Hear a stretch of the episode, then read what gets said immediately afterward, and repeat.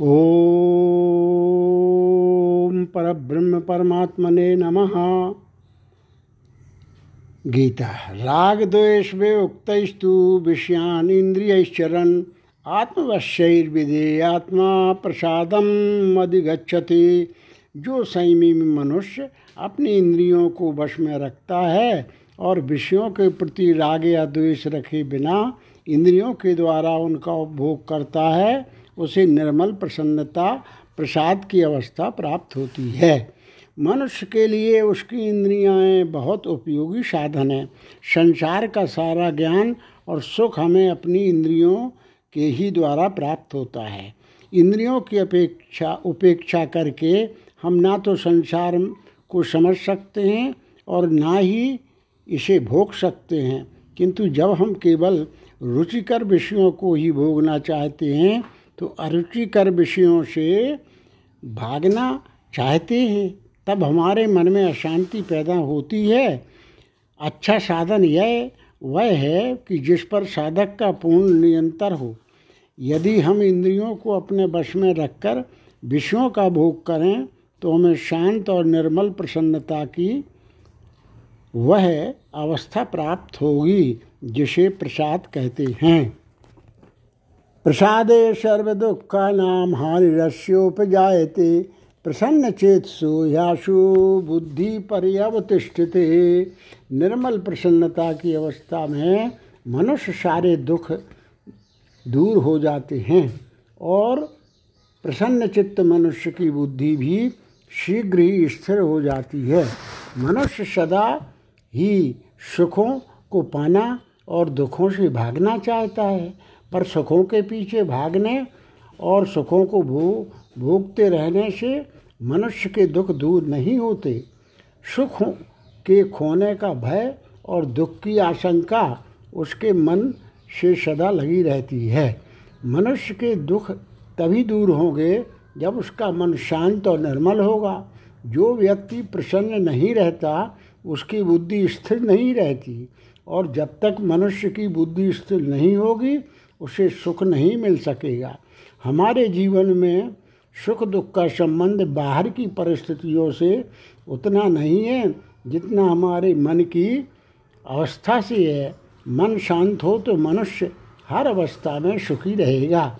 और यदि मन अशांत हो तो मनुष्य को कोई न कोई दुख लगा ही रहेगा। यतो यतो निश्चरति मनश्चंचल ततस्ततो नियम्यत आत्मन्यव वशम मनुष्य को चाहिए कि उसका चंचल और अस्थिर मन जहाँ जहाँ भटकता है, वहाँ वहाँ से उसे नियंत्रित कर अपनी आत्मा के वश में करे। मन का स्वभाव चंचल होने के कारण उसे वश में करने के लिए प्रयास करना पड़ता है। अभ्यास और वैराग्य के दो साधन मन के नियंत्रण के लिए पहले बताए गए हैं। इनका निरंतर अभ्यास करना चाहिए। दैनिक काम करते हुए भी जब मन कहीं और भटकने लगे तो उसे वापस लाकर उसी काम में लगाना चाहिए। ध्यान का अभ्यास भी मन के नियंत्रण में सहायक होता है। हमारे जीवन का मूल स्रोत हमारे अंदर है। ध्यान के अभ्यास द्वारा हमारा मन तो शांत होता ही है, साथ ही हमें अपनी आत्मा के मूल आनंदमय स्वरूप को जानने का भी अवसर मिलता है। मन पर आत्मा का नियंत्रण हो जाने के बाद ही मनुष्य वास्तव में स्वतंत्र होता है। शेष अवस्था में वह अपने मन और इंद्रियों का और इसलिए बाहर की दुनिया का दास बना रहता है।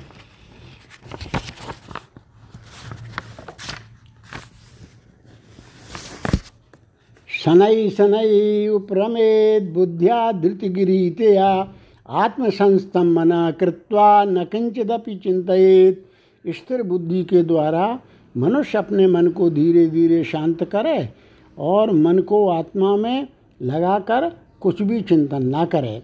कुछ ना कुछ सोचते रहना मनुष्य के मन का स्वभाव है। श्री अरविंद ने कहा था, हम सोचते नहीं हैं। हमारे मन में अपने आप विचार उठते रहते हैं। इस अनंत अनियंत्रित चिंतन से समस्याएँ सुलझती, कम उलझती, अधिक हैं। मनुष्य के जीवन की अधिकतर कठिनाइयाँ उसके अशांत मन की उपज है। साधना के द्वारा ऐसी स्थिति में पहुँचना आवश्यक है, जहाँ हम जब सोचना चाहें तब सोचें और जब न सोचना चाहें तब ना सोचें। केवल वही मनुष्य अपने आप को विचारक कह सकता है, जिसका अपने विचारों पर पूर्ण नियंत्रण हो। शेष सभी अपने अशांत मन के बंधन में हैं। बुद्धिमान मनुष्य वह है, जिसका अपने मन पर पूर्ण नियंत्रण हो और जो अपनी आंतरिक शांत चेतना में स्थिर रहता हो। यदा ते मोह कलिलम बुद्धि व्यतरिष्यति व्यतितरिष्यति तदा गंतासि निर्वेदम श्रोतव्य श्रुतश्च जब तेरी बुद्धि मोह रूपी दलदल को पार कर लेगी, तब तो कुछ तूने अब तक सुना है और जो कुछ आगे सुनेगा, उस सबके प्रति उदासीन हो जाएगा। हम प्रायः अपना जीवन औरों के कहे अनुसार चलाते हैं। हमारी धार्मिक मान्यताएँ और राजनैतिक विचार, हमारे विश्वास और रीति रिवाज सभी दूसरों के लिए हुए हैं। इनमें हमारा अपना कुछ भी नहीं है और क्योंकि विभिन्न स्रोतों से हमें परस्पर विरोधी बातें सुनने और पढ़ने को मिलती हैं, इसलिए हमारा जीवन सदा ही तरह तरह की भ्रांतियों और उथल पुथल से भरा रहता है। आंतरिक जीवन के बारे में तो यह बात और भी अधिक सच है, क्योंकि उसके बारे में बहुत कम लोग ही स्वतंत्र चिंतन कर पाते हैं। शब्दों के बीच में फंसे हुए मनुष्य को कभी भी सही मार्ग नहीं मिल पाता। वृद्धि की, बुद्धि की अवस्था पर पहुंचकर मनुष्य शब्दों के ऊपर उठ जाता है। तब वह उस चरम तत्सत्य को जान पाता है, जो सदा हाथों, शब्दों के परे रहता है।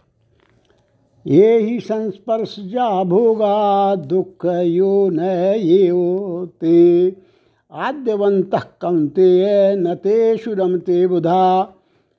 इंद्रियों और विषयों के संयोग से भोग होते हैं। उनका परिणाम दुखमय ही होता है। हे अर्जुन,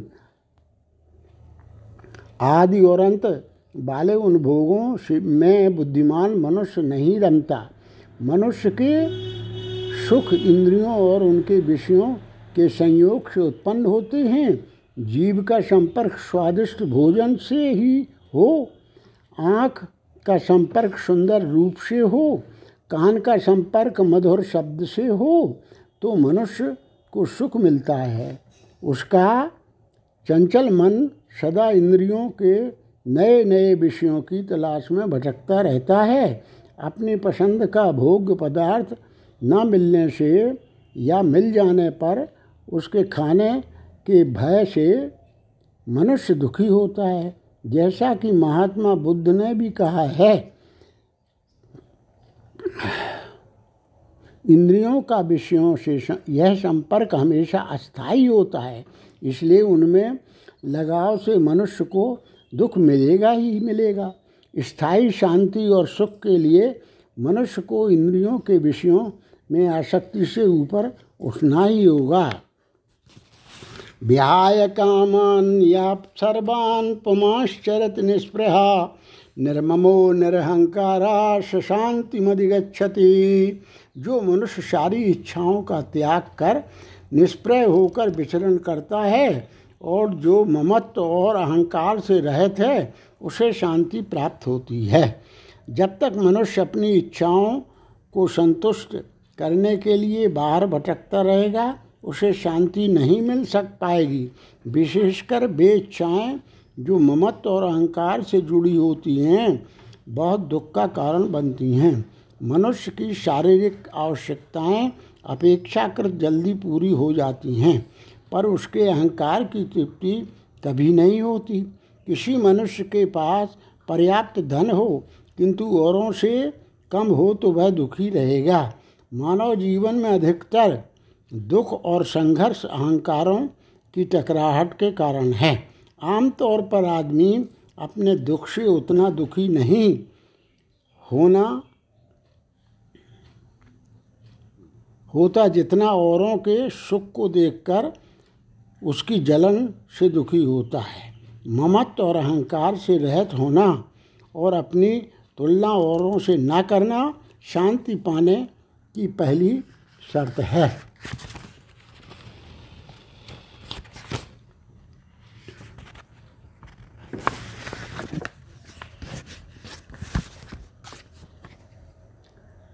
युक्त कर्म फलम त्यक्वा शांतिमापनोति नैष्ठिकीम। अयुक्त काम कारेण फले शक्तो निवध्यते योग में स्थित व्यक्ति अपने सभी कर्मों के फल का त्याग कर स्थायी शांति प्राप्त करता है। जो व्यक्ति इस प्रकार योग स्थित नहीं है, वह कामना सहित कर्म करके फल की इच्छा में आसक्त होकर बंधन में बंध जाता है। मनुष्य सदा ही किसी फल की इच्छा से कर्म करता है। यदि वांछित फल की प्राप्ति हो जाए तो उसे शांति और सुख का और यदि ऐसा ना हो तो अशांति और दुख का अनुभव होता है। मनुष्य का चंचल मन असंख्य का कामनाएँ करता रहता है। पर संसार की रचना इस प्रकार की है। कि मनुष्य की अधिकतर कामनाएँ पूरी नहीं हो सकती। परिणामतः मनुष्य को शांति की तुलना में अशांति कहीं अधिक मिलती है। अपनी इच्छाओं का गुलाम होने के कारण ही वह अशांति में भटकता रहता है। यदि मनुष्य जीवन में बिना फल की कामना के अपना कर्तव्य करता रहे तो उसके मन में सदा शांति रहेगी। नास्ति बुद्धिरुक्त न चायुक्त भावना, न चा भावयता शांति अशांत कुता सुखम।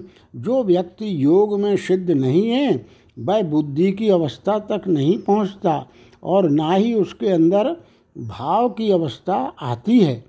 भाव की अवस्था के बिना मनुष्य को शांति नहीं मिलती। अशांत मनुष्य को सुख कैसे मिल सकता है? योग में स्थित व्यक्ति को युक्त कहा जाता है। चिंतन और शांत अनुभूति की मिलीजुली अवस्था का नाम भाव या भावना है। सुख की तलाश के लिए भाग दौड़ में मनुष्य के पास इतना भी समय नहीं है कि वह शांत होकर यह तो सोचे कि आखिर वह चाहता क्या है? वह सदा अस्पष्ट इच्छाओं का शिकार रहता है। मन और चिंतन के ऊपर की अवस्था का नाम बुद्धि है। बुद्धि की अवस्था पर पहुंचकर ही मनुष्य को शांति मिलती है। सुखी होने के लिए आवश्यक है कि मन शांत हो। जिस व्यक्ति का मन शांत नहीं है, उसे कभी सुख नहीं मिल पाएगा। बाह्य स्पर्शेश सत्तात्मा बिंदत्यात्मनि यत सुखम सा ब्रह्म योग युक्तात्मा सुखम अक्षय मश्नुते जिस व्यक्ति की रुचि, इंद्रियों और उनके विषयों के बाहरी स्पर्शों से नहीं होती, उसे अपने अंदर सुख मिलता है। ऐसे व्यक्ति की आत्मा ब्रह्म से युक्त हो जाती है और उसे कभी ना नष्ट होने वाला सुख प्राप्त होता है। जीवन में सुख पाने के लिए संघर्ष करते हुए मनुष्य को गीता स्थायी सुख पाने का मार्ग दिखाती है। जब मनुष्य यह जान लेता है कि बाहरी विषयों में स्थायी सुख नहीं है, तब वह स्वभावता सुख पाने के लिए अंदर की ओर मुड़ता है। योग की साधना से मनुष्य की आत्मा ब्रह्म से युक्त हो जाती है। ब्रह्म शत चित आनंद स्वरूप है। शुद्ध अस्तित्व, शुद्ध चैतन्य, शुद्ध आनंद ब्रह्म है। उस ब्रह्म को पाकर ही मनुष्य को ऐसा सुख मिलता है जो कभी नष्ट नहीं होता। गीता के अनुसार मनुष्य ब्रह्म को पाकर इसी जीवन में शाश्वत सुख पा सकता है। किंतु यह सुख उसे तभी मिलेगा जब वह अपने मन को बाहरी जगत से हटाकर अपने अंदर परमात्मा की ओर ले जाएगा।